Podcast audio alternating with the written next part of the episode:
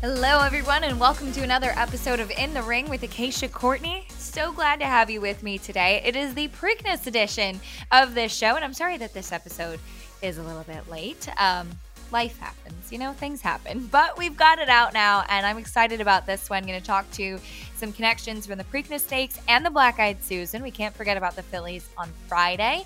Also, going to talk to my co host at the Maryland Jockey Club, Naomi Tucker, who is uh, in Maryland every day, knows the circuit really, really well and kind of attack handicapping the Preakness from a pedigree standpoint. So I think it'll be really fun. I hope you enjoy. And there are plenty of interesting stories as far as the horses that were bought, their pedigrees in these big races, and talking about that three year old crop for both the Colts and the fillies. So, um, Get ready. We've got a fun show coming up here on In the Ring, and we'll get right to it. Very happy to be joined now by Kirk Wyckoff of Three Diamonds Farm as Army Wife is getting ready for her try in the Black Eyed Susan. Kirk, thanks for joining me today. Excited to talk about your filly. Uh, glad to be here. Thank you for having me.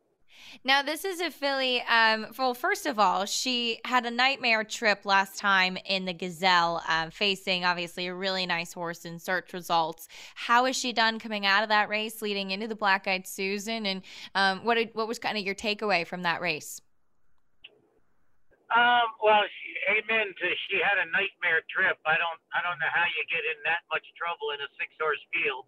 Um, but you know she's uh, a late running type, got a lot of stamina, and and you know we frankly felt she could have been second in that race if she didn't get squeezed, squeezed in the lane. But she's come out of the race well. Um, as it turns out, we you know we could have entered the Oaks as an also eligible and drawn in, mm-hmm. but we knew we'd have the outside post, and because the Gazelle was only three weeks after her win at Gulfstream we decided to give her the time and point for the black eyed Now she did win that race going a mile at Gulfstream off a layoff too. I mean, how encouraging was that? Is all of a sudden it's kind of I'm sure like wow we have a three year old filly that can be a contender here. Yeah, we we've known since her win last year at Churchill and then mm-hmm. the second in the allowance race that she was a two turn dirt filly. Mm-hmm. Um, we got her back in training with uh, the hopes of making the Gulfstream Oaks uh, as her second start. She had a, a, a little bit of a cold in February, and so we missed a work or two. So we had to make the decision whether to go into an allowance race or straight to the stake, and and we wanted an allowance race. And frankly, that Friday at Gulfstream, they had already uh, they had already used allowance races at the fairgrounds and Oaklawn in New York, and that was that was our last chance to get her in. So the mile was probably a little too short, and mm-hmm. uh, she got a very confident ride, and uh, we had a very fortunate head bob in that in that race. Mm-hmm. She was very game that day. She actually started her career on turf in her first couple of starts. And when you just kind of look at the pedigree with the declaration of war and the arch on the bottom side, was there always a thought in the back of your mind to maybe try her on the dirt? Yeah. So uh, her first three starts were on turf. Um, Mike Mike Maker obviously loves the turf and uh, believes all horses can run well on it. She's a very large filly. She's mm-hmm. probably 17 hands. Has been since a two-year-old.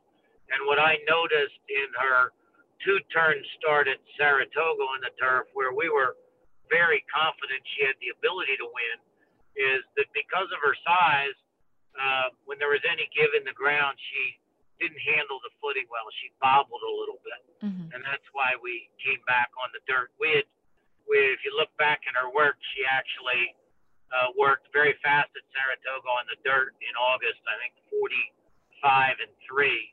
Wow. Um, so we knew we knew she could handle the dirt, and and we probably went one turf start too far and she did Breaker Maiden on the dirt at Churchill, as you mentioned. And um, it's been kind of fun for me to follow her because I saw her at Saratoga and then down in Florida too. And it feels like as a three year old now, she's really kind of blossomed. She's filled out even more, and she really does have a lot of size to her.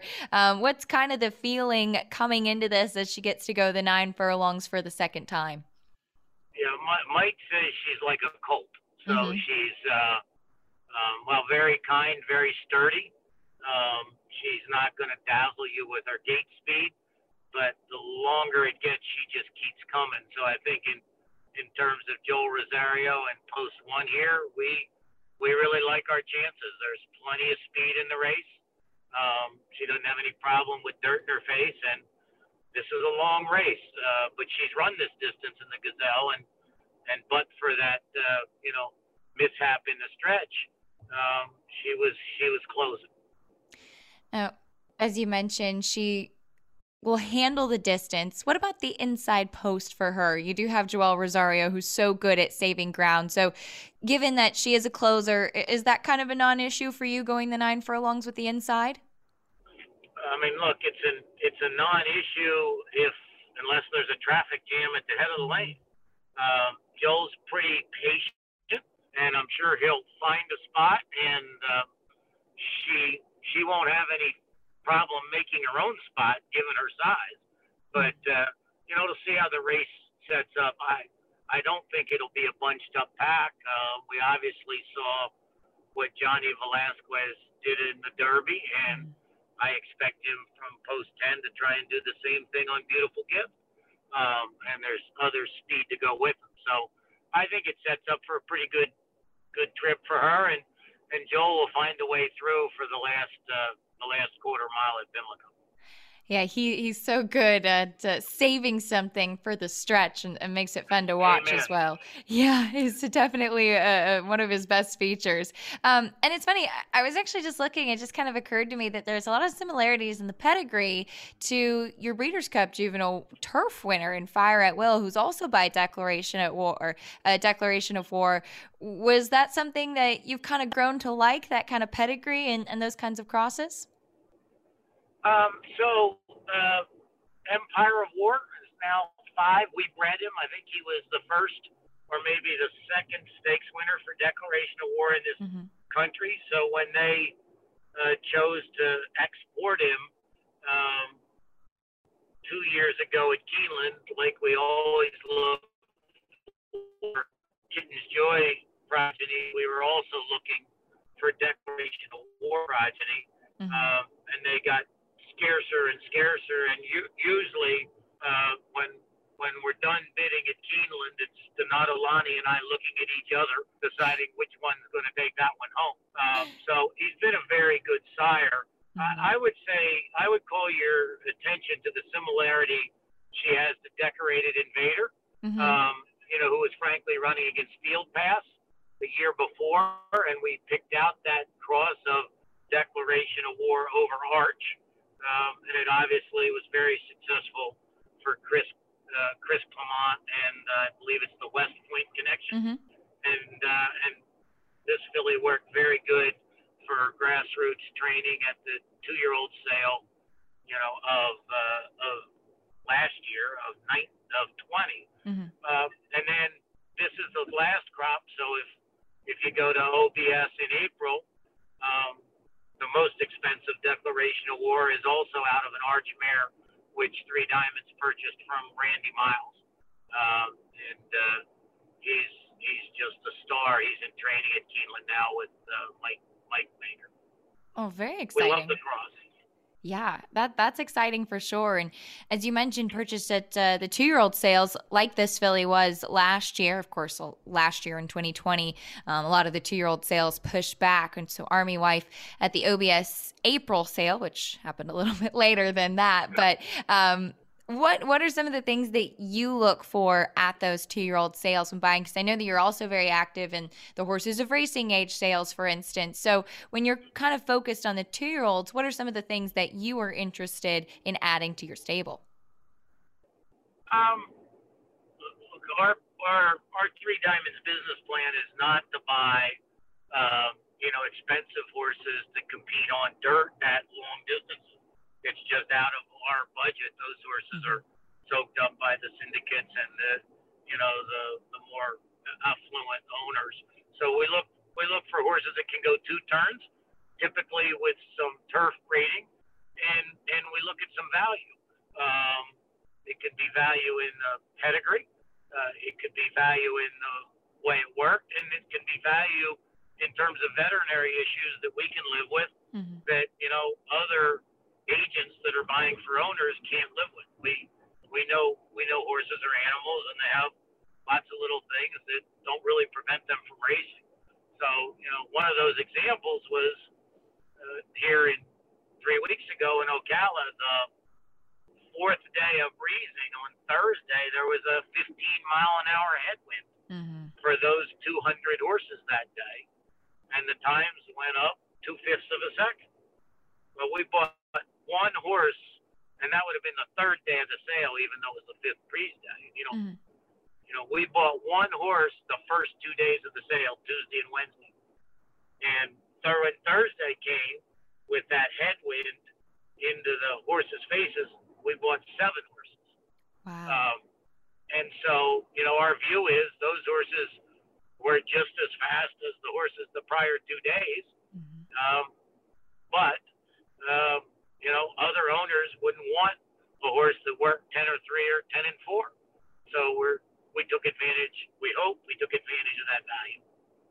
I always love uh, speaking to you, Kirk, about your horses because um, you know you you really understand it from a lot of different angles too, and and are a true student of the game as well, um, as as we all are, and you're always kind of learning in this industry.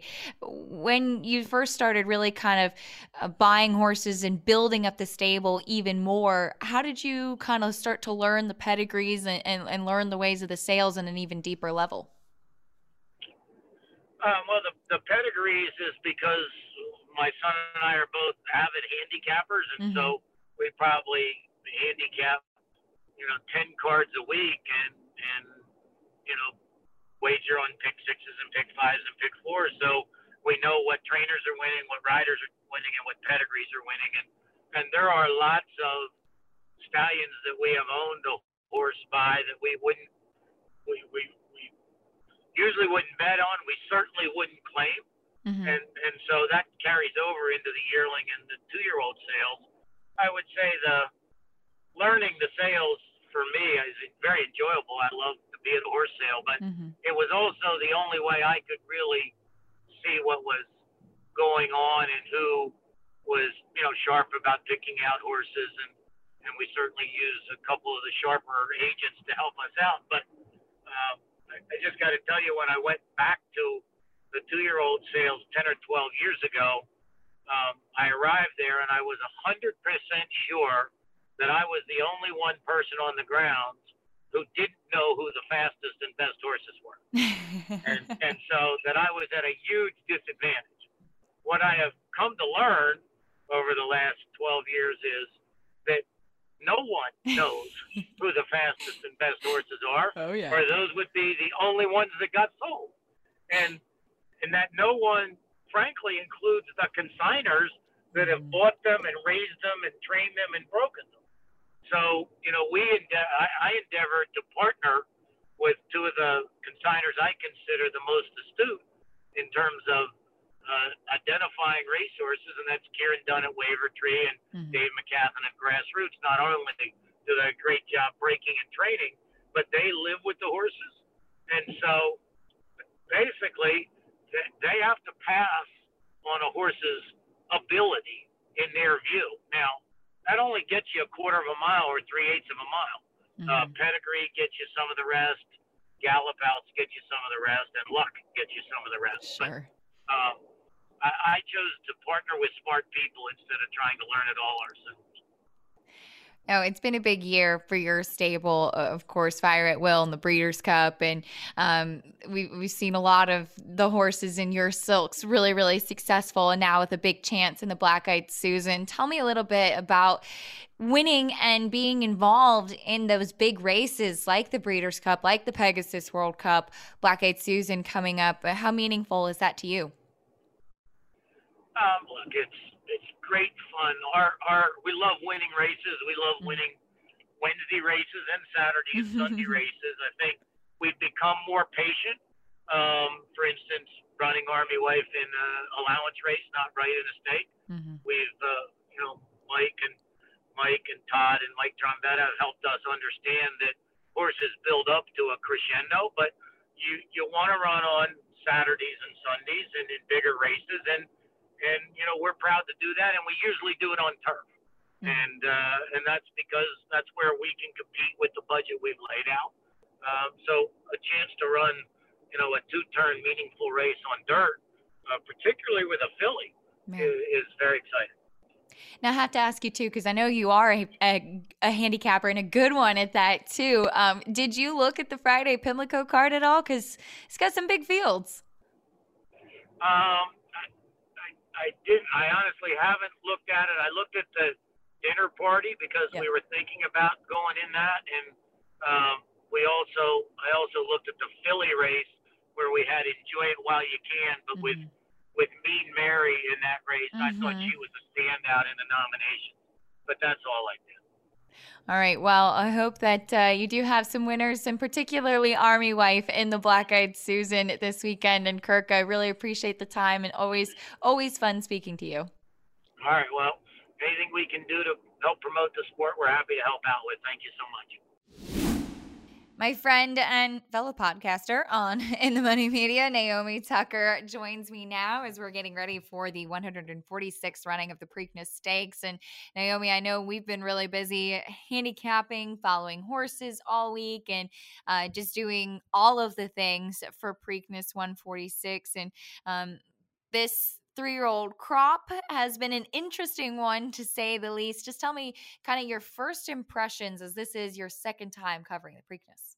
Well, this year uh, is very different from last year. Of course, uh, we are still uh, in the middle of a pandemic, but we are looking towards uh, the bright light at the end of the tunnel. Mm-hmm. We we get fans coming back to the Preakness. I think we've got a limit of about ten thousand, whereas last year no fans, uh, completely quiet, and that was my first ever Preakness. So that was that was a tricky one when it came to. And of course, the Triple Crown being in a different order. The Preakness was the final leg of the Triple Crown. The Belmont was first, then the Kentucky Derby winner. So we ended up having the Belmont winner face the Kentucky Derby winner uh, in the Kentucky Derby, and of course, Authentic came out on top. Then he came to the Preakness, and we had a Swiss skydiver show us all what she she was made of and becoming the sixth filly ever to win the Preakness. So if I'm going to be honest, that is, you know, a tough billing to live up to. That mm-hmm. was a phenomenal renewal. And yes, we have the uh,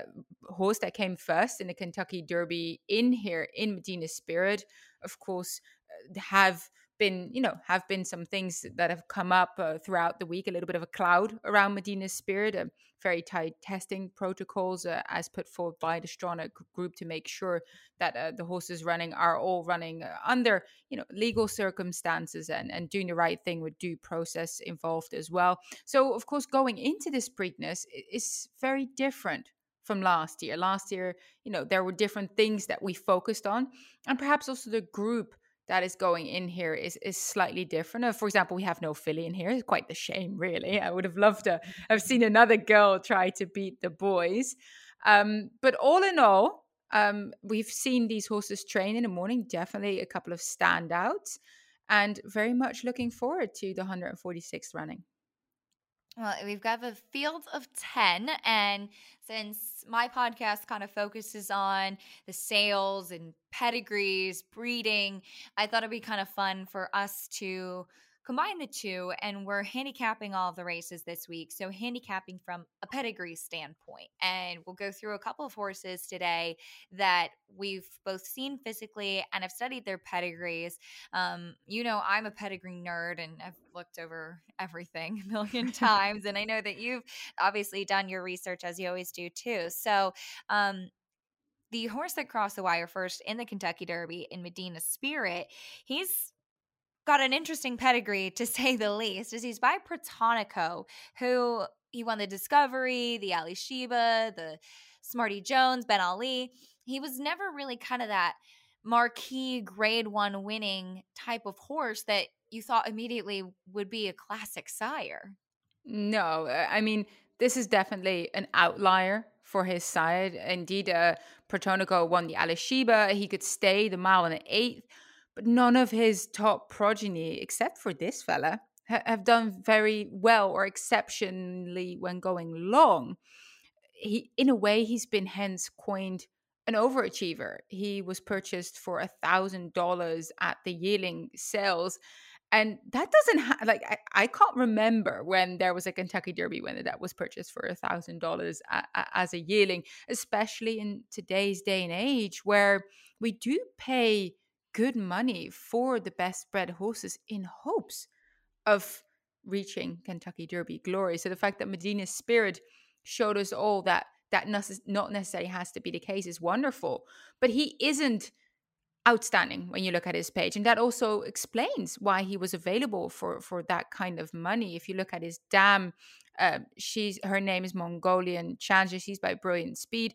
She didn't break her maiden until her her fourth star and that was on the all weather at Presque Isle down. So she never really did much after that. And then medina spirit is her first foal and Mongolian Ch- Chanta, if I say that correctly, is out of bridle and she only ran once and, and didn't break her maiden. So on the dam side, there isn't, you know, a classic type mare like we were talking about a daughter of questing uh, on my podcast. That that isn't the case, but that does give you hope that anyone wanting to breed a classic winner, if they pair the horses right and have a bit of luck, could strike gold. And Gail Rice in Florida has done so. So for a small time breeder like that that that's an amazing story mm-hmm. to me. And unfortunately um, from what i've heard and read they were there were certain circumstances that forced them to, to put this colt through the sales. And hence he was sold uh, as a youngster and then was sold at obs as well as a two-year-old where he was sold for 35 grand. To me it's a beautiful story and and means that even the smaller breeder the smaller owner someone that doesn't have that much money to spend can still you know box it with the heavyweights that the people that do have 300,000 400,000 mm. 500,000 to spend on a on a, a yearling. So i think it's a wonderful story but yes he's you know he he isn't bred like some of the others in here are and that it was reflected by his sales price and possibly also by his physical. He he isn't you know an, an incredibly exceptionally well balanced horse. Uh, he isn't the smoothest mover from what i've seen but he's gritty and he's got heart and, and he showed us all uh, in the Kentucky Derby. He did. He was aggressively ridden. He, he, dug in. He was really, really game. And you wonder if he does just exactly the same thing once again purchased by Gary Young, who's very, very sharp for 35000 I don't know if he knew then. He was purchasing the Kentucky Derby winner, um, who's a, a, a, Florida bred too. And, mm-hmm. and just quickly to kind of circle back, which you said with Gail Rice, I thought this was amazing that she only had three mares. One produced Medina Spirit, another one produced Speech, who was also a grade one winner. And she, of course, is the mother of Taylor Rice, who's now married to uh, Jose Ortiz, um, related to Linda Rice, Kevin Rice, the whole family. The Rice family is just, I mean, horse racing is in their veins, and and everything that they've contributed to the sport is incredible. I mean, that to me sounds like an incredible family to have dinner with in, yeah, in the evening. Like, that, can there's we, your pedigree page right right? There, yeah, can we go and sit at their dinner table and just listen to what they're discussing? Because I'll part, I'd like to make some notes. I think. well, Bob Baffert does have two in here. Concert tour, the other one, as he is drawn to the outside and um is a cult by Street Sense, who was very precocious and was actually second in the Preakness himself, too. Mm-hmm. So uh, you obviously on the top side have that good influence. Of course, winner of the Kentucky Derby did not get the Triple Crown, finishing second in the Preakness, but you have that influence on the top side that would make you think, okay, this is a classic horse. Yeah, Street Sense won the Kentucky Derby and then got beaten by Curlin, of course. Uh, Steve Asmussen, uh, Rachel Alexandra, Curlin, uh, he's uh, bringing Midnight Bourbon in here again as well. And just looking at Street Sense uh, as a physical, I got the pleasure to spend some time with Godolphin USA and I got to work with some of their stallions. And he's just a beautiful, very strong looking individual and has produced runners that can you know stay these classic distances. I'm not going to say he you know he's an out and out we're going to give you a mile and a half horse because he's not. That is not how he's built. That's not what he won over. But you know he had McKinzie who won the whitney had maxfield who i absolutely love of course in training uh, with brendan walsh. Interesting part is that uh, Concert Tour, he's a homebred for gary and mary west who of course have been uh, staunch supporters of the horse racing industry. He's out of a Tapit dam. Of course, we know Tapit was the perennial leading sire here in the US. And she didn't break her maiden until I think it was the 12th start, her, her final career start, uh, over six furlong on wet, fast ground at Churchill Downs. So she, you know, she was campaigned going longer but that didn't seem to do the trick for her. She was campaigned on the turf as well, so clearly a, a sort of a, quite an intriguing dam to me. Perhaps mm-hmm. not a, a, world beater like like we've talked about before. We not these grade one or grade two winning mares. Uh, interesting part too. She's out of a claiming mare, sort of a claiming mm-hmm. nickel claiming level mare, so she isn't bred as elitely as, as some of the others are here. But the point I'm trying to make here, though, is that even though sometimes you have these falls out of absolutely stellar mares, life changing mares on the track, they don't always tend to pass that along. Uh, we do see it frequently with these absolute top mares. Think of Zenyatta, think of Winx. They haven't produced anything that they've it seems to me sometimes they left their talent on the track in terms they gave their all and then you see these mares that are either lightly raced now i think uh, pure purse strings is a little bit heavier race than uh, I would ha- use as typical example, but showed that she can win, showed that she can run, showed she had some versatility. She ran second going long on the turf, she ran second going long on the dirt at, at Oaklawn Park. But she, yeah, it, it's an interesting pedigree. She isn't an out and mm-hmm. out world beater. And just looking at Concert Tour from a physical perspective, to me, he's leggier and taller than Street Sense. So I am trying to kind of place him within his breeding, but it's clearly worked. I think you get some of the the Tapit influence there. I mean, mm. he's not gray, but no. he's very, very, very keen in the mm-hmm. morning, and he's not a typical Tapit, but you do get some of those influences in there. You've also got a cult by Tiznow in Midnight Bourbon. Um, of course, Tiznow himself could just run forever, winner of the Breeders' Cup Classic twice. Um, so there is immediately a stallion that you would think um, would be a good influence. And also, just reading up on him and when he sold at the Keeneland September sale as a yearling, I had read too that they felt that a lot of the potential buyers were intrigued by him because he looked like Tiznow.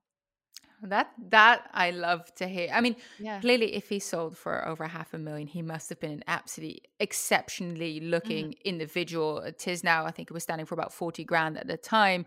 Now, his half brother Girvin did win the 2017 Haskell, so clearly he he's well bred but to to still to warrant that type of money if you are a cult and we're talking not about a filly with residual value uh, in terms mm-hmm. of broodmare you want to be a looker. And I feel like we see that back on track. Midnight Bourbon to me is an absolute standout individual in terms of the way he's balanced, the way he's prepared by Steve. He's done a marvelous job with him, just very, very well muscled. To me, there is no distance, uh, no distance question here at all. I think he's going to see this out perfectly. But we're quite similar on him here. We we think that this horse uh, is very well placed in this uh, Preakness, and as you mentioned just bred to go the distance indeed by, by Tiznow. Of course, he won the British, uh, British Cup Classic, Santa Anita Handicap, just so comfortably that Tiznow just did everything comfortably, had such a high cruising speed. I, I like the breeding. I, I think this this was a very, very uh, well made match.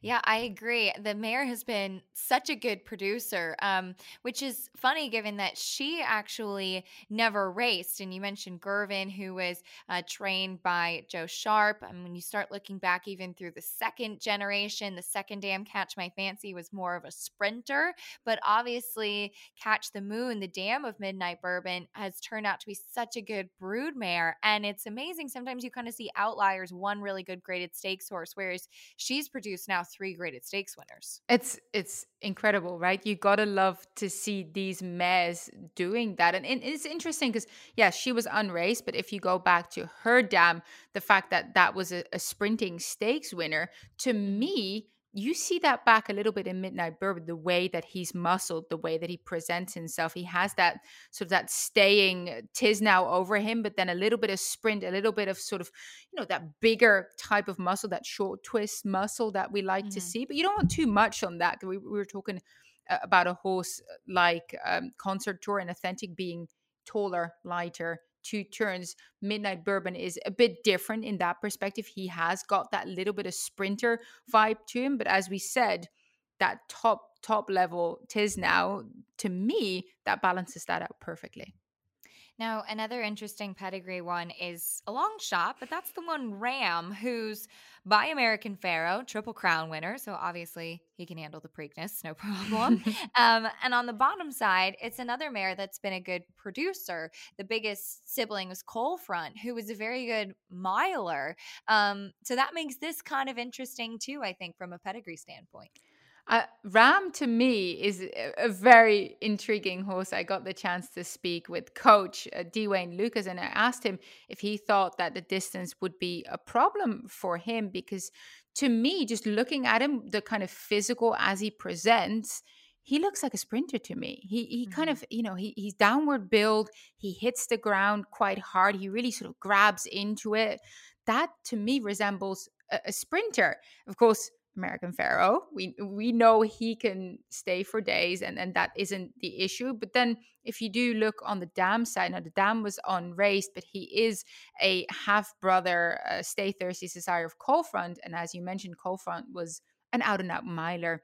Uh, he mm-hmm. did win over a mile and 16 at Oaklawn Park as well in in the Razorback, but to me he was best suited sticking to the mile. Like even the mile in the eighth, I think, was a step too far. I got the chance to to see him when he won the uh, Group Two Godolphin Mile at Meydan, yeah. which was you know absolute phenomenal feat, and that was with um, Jose Ortiz aboard, who was his first time riding uh, in Dubai, and he just you know absolutely took to it like a fish to water, as of course expected. But mm-hmm to me, Coal Front looking the way eh, he looked like a miler, and Ram to me looks more like a sprinter even than Coal Front does. So I don't think Ram would like the distance, but then when asking D. Wayne Lukas, he completely disagreed with me and said, no, the distance is going to help him. By American Pharoah, he's going to get only better with distance. Now, I don't think it's a good idea for me to disagree with a man who's won six Preaknesses and holds the record for most runners in it, 44 starters. So I kind of disagree, but also I'm sure he's going to prove me wrong.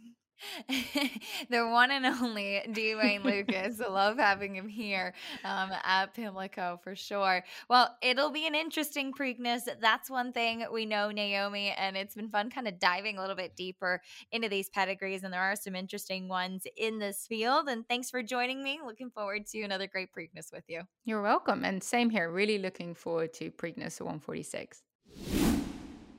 Well, that will do it for another episode of In the Ring with Acacia Courtney. I hope that you enjoyed learning from the guests today and uh, talking a little bit of pedigree with the Preakness Stakes. This will be my fifth year, I believe, covering the Preakness. 2016 was my first year starting with the Stronach Group, and I did not cover Preakness that year because I started like the week before and was left by myself at Gulfstream while everybody else went to Preakness. So really baptism by fire. But so 2017 was my first time covering the Preakness.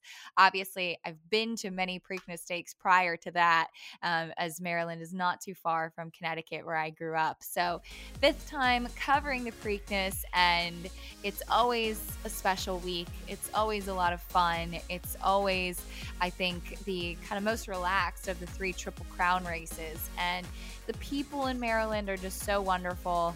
Uh, some really good horses on both Friday and Saturday have been attracted this year. And looking forward to getting a chance to see them run and focus on the racing and focus on what's good about the Preakness and about this sport. So appreciate you tuning in.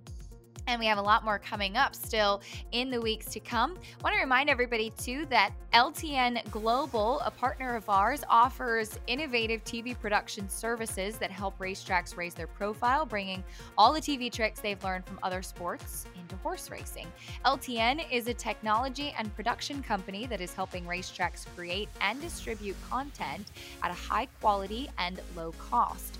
And LTN offers distribution services to get tracks seen in more online and offline spaces than ever before.